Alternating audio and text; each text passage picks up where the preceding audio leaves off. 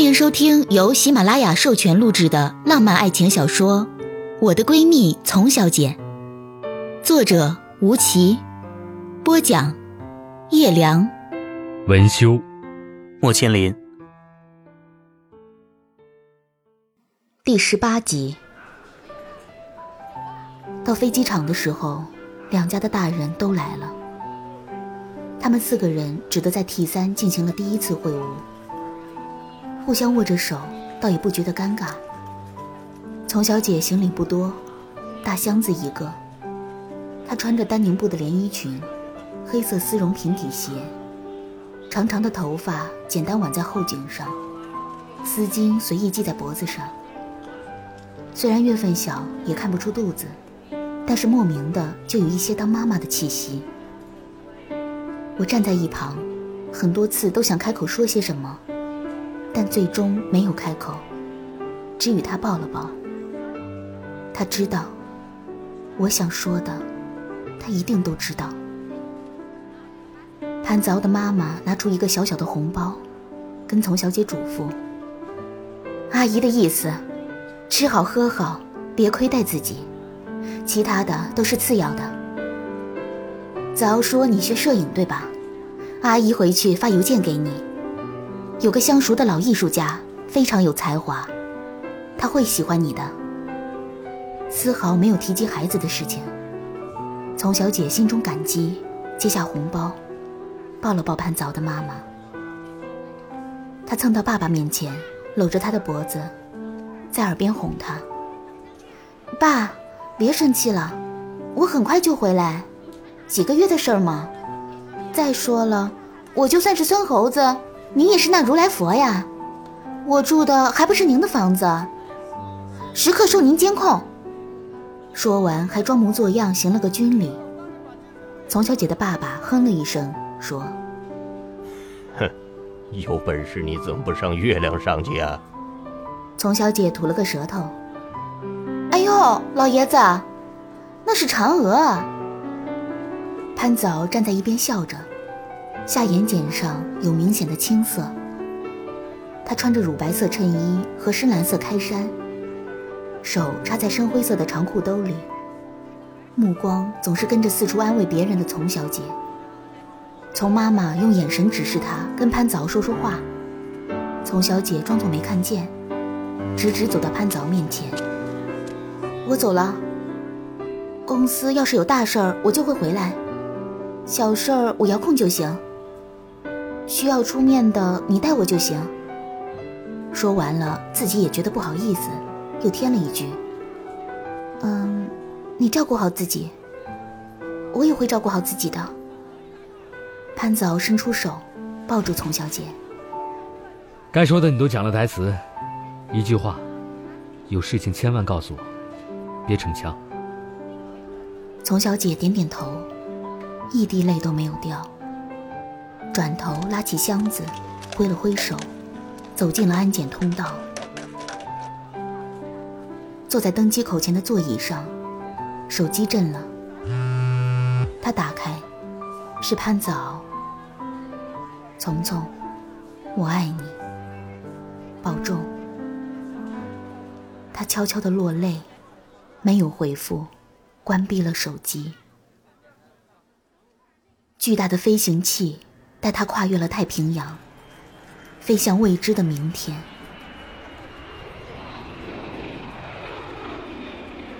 潘早站在登机口，怔怔站了半晌，转身送丛小姐父母到司机等候区，看着他们离去，才转身从自己车上拿下来一个小旅行箱。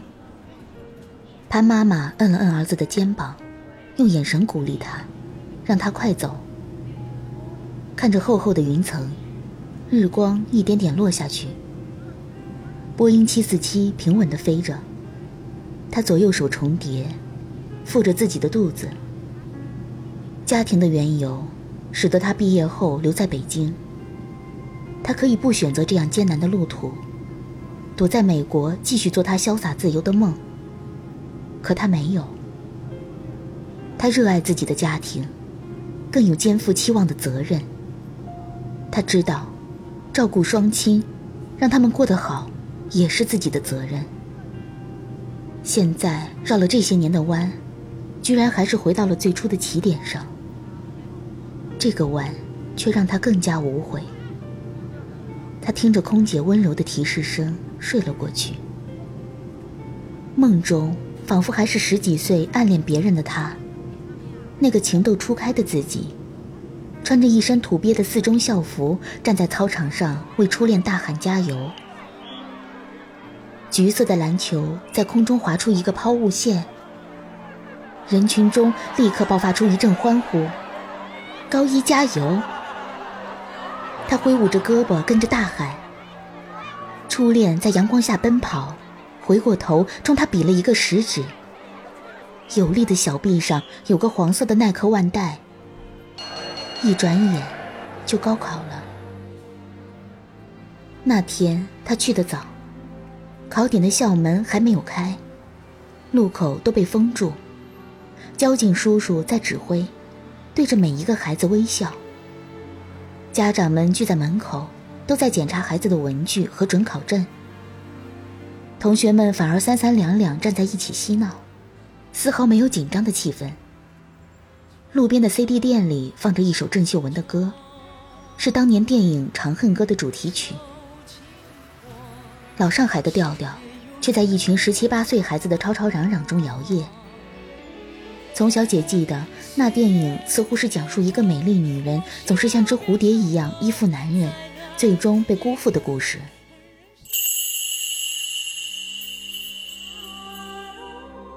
皑皑雪山，他坐在拉萨河边看日落，骑着租来的自行车回客栈时，路过布达拉宫，看到一群藏族男女在布达拉宫门前的广场上跳锅庄舞。他们笑着，跳着，步伐简单却热情洋溢，动作行云流水，自带洒脱。一转脸，身边站着的居然是宋濂。他嘴边含笑，牵起她的手就要走。他懵懵懂懂地跟着走，不知为何，迎面过来的一个女孩却挽上了他的手臂。宋濂没有挣扎，也没有解释，只是又顺从地跟着他走了。丛小姐想要喊住他，却发不出声音，眼睛干涩，更没有眼泪。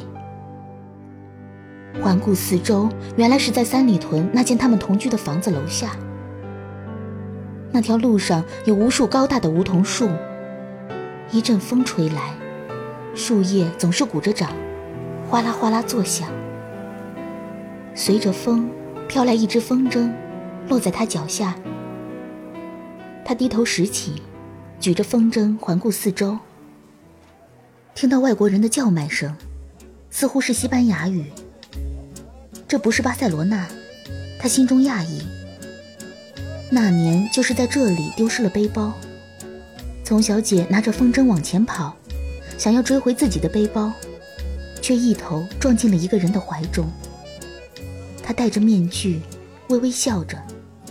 丛小姐伸手掀起，他有红哥哥的鼻子，高高的，直直的，像山脊一样。眼睛像贤哥哥，长长的，大大的，像一潭深水。她的眉毛可漂亮了，是那种剑眉，透着英气。她的嘴像血，不，像蛋，厚厚的，嘴角还微微往上翘，下巴上还有一道，就在这儿，很威武的样子。哦，对了。他的牙齿像癣，雪白整齐，泛着青青的品色。他笑起来的样子啊，好像春天里最明媚的一束阳光。他的脑海里只有这段台词，而他开口说：“公主，你认错人了。”伸手拿走了他的风筝，居然就那样汇入集市，茫茫人群中不见了。丛小姐太着急了，她急得快要哭出来，可怎么都哭不出来。他脚步沉重，拨不开人群，他空着双手，一无所有。有人问他：“丛小姐，你怎么在这儿？”他回过头，居然看到周飞。他说：“我带你去找宋濂吧。”丛小姐急忙点头，立刻转身跟着周飞退出了集市。周飞没有牵她的手，走着走着，却给了她一张空白的支票。他突然面色阴沉，质问他：“你为什么跟着我？我给你多少钱才够？”他冲他大声喊：“不是你要带我走的吗？”他却不肯承认，口口声声说不认识他。丛小姐急得毫无办法，反而镇定下来。她冷冷地看着周飞，一句话都不再说。不知为何，他就坐上了一只热气球。在天空中飘来飘去，热气球越升越高，几乎要到了湛蓝色的天边。月亮、太阳、云朵，都在他身边。他拨开一片云，居然还看到了一大片闪闪发亮的星星，它们争先恐后的叫着：“选我，选我，选我！”只有一颗金色的小星星。默默地趴在云朵上。丛小姐抬手摸了摸它，它居然就到了她的手心里。就在这时，热气球却破了，它飞速地向地面坠下去。她看着月亮、太阳、云朵，迅速变得很小很小。他伸出手想抓住他们，可他们已经看不到了。一颗心揪得紧紧的。他觉得自己要坠到那深海底部了，心想自己还不会游泳呢。手里的小星星却发起了光，悠悠的光芒照亮了他的整个周身。有双手抱住了他下坠的身体。他扭过头，原来是方晨宇。他心花怒放，可方晨宇一开口，却是潘凿的声音。他定睛再看时，真的是潘子敖。他的神情十分无奈，数落他为何总是不听话，这样任性呢？他委屈极了，正要辩解，有人在叫他：“你是？你是？”您正在收听的是由喜马拉雅出品的有声小说《我的闺蜜丛小姐》。丛小姐一睁眼。原来是空乘来服务，而自己的发根居然都湿透了。她接过来热毛巾擦了把脸，空乘看着她擦完，又递给她温水，轻声安慰她：“每个女人刚当妈妈的时候都很不习惯的，慢慢就习惯了，不要害怕。”他诧异的问他如何得知，空乘笑了起来，小丝巾的领结一颤一颤的。您先生订票时专门吩咐过的，您真是有位体贴入微的先生呢。丛小姐愣愣的坐着，想起上飞机时他发给自己的短信，心中不由得一阵感动。二零一三年六月十日，飞往加州的飞机上坐着丛小姐，飞往深圳的飞机上坐着潘子敖，一样的大气层。却是不一样的方向。潘子敖手中拿着几页资料，资料上的这个男人叫方晨宇，跟自己是一个老爷的血脉，而自己却只见过一次。姥姥年轻时不让方晨宇的父母来家中，年纪大了之后，为了让老爷在八十大寿时开心一下，才请了他们一家人来北京团聚。他只记得方晨宇比自己小几岁。那时候方晨宇应该在上大学。虽然也是男人的样貌，终究还是在研究生快毕业的他面前显得十分稚嫩。谁能想到，不到十年，自己反而要去找这位弟弟聊一聊。看着手里的照片，他们都是高鼻子、方下巴，一样黑的头发。但自己的眼睛是随了母亲的丹凤眼，不然方晨宇真的有些像自己，真是神奇的血缘。可现在，潘子敖却烦死了他们的相像。他摸不准，是不是这张脸让丛小姐最终决定跟他在一起的。男人小心眼儿起来也真是可怕极了。资料显示，方晨宇是个很清白的男人，加上丛小姐和刚分手的未婚妻，一共交往过四位女友。对于一个快三十的单身男人来说，这数量真是少得惊人。一路顺顺当当上了学，在专业领域里也算是混得不错，只是家庭能给他的助力实在不多。薪水比一般中层管理人员高一点儿，在深圳生活水平属于小康往上。这样的男人，到底哪一点吸引了傲气自负的丛丛？同时，潘子敖为自己的斤斤计较又嘲笑自己。这只是他过去的一段恋情而已，怎么就闹得这样郑重其事？也许是他那样难过，又那样介意。介意到自己大着肚子还要躲去美国，他的态度确实伤到了他。潘早想了想，装起资料。自己爱上他的那一刻，就应该知道，跟他在一起恐怕不是结了婚、生了孩子就能日复一日过下去的。下了飞机，他没有通知任何人，自己找了固定的酒店住下。叫了辆车就去方成宇的公司门口。他先去前台问了问有没有这个人，得到答复后给方成宇发了短信，告知自己已经在楼下，请他工作结束后空出时间。潘子敖保持着自己一贯的彬彬有礼，但他也有些忐忑，自己做这些到底为什么呢？他也不太笃定。方晨宇收到短信的时候，有那么一瞬间没有读明白。自己的表哥来，而且直接来找自己，一直毫无联络的两个人怎么会就这样对话了呢？他警觉地认为一定是有急事的，向主管请了假，就立刻拎起包下楼找潘早。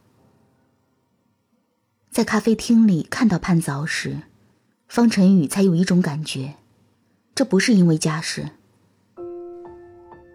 潘早坐在靠窗的位置，身材高大，身上的衬衣和裤子都是出自上海一位老裁缝的手工制作。他不戴眼镜，举手投足有一种国外回来的 A B C 的大方热情。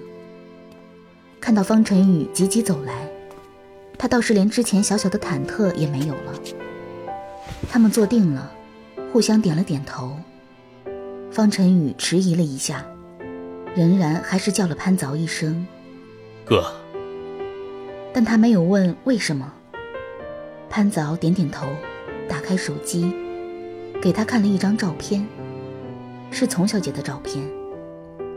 他们在家中喝茶，潘凿觉得她长发披肩的侧影很美，随手拍了这张照片。没想到第一次给别人看，却是给方晨宇。这个丛小姐曾经最爱的人，方晨宇接过手机，看到照片时，心头万千乱麻。又刹那间，什么都没有了。他明白了，什么都明白了。原来，点点的爱人，就是自己的表哥。原来，点点的孩子，是他的。原来自己不愿面对的北京那家人，却以这样的方式，让自己无法回避。原来自己终究无能。方晨宇不知道潘子敖此行的目的，而现在他连一句话都说不出来。潘子敖看着他颓败的样子，说实话，真是有一点胜利者的感觉。可是他也知道。他必须要帮丛丛打开这个心结。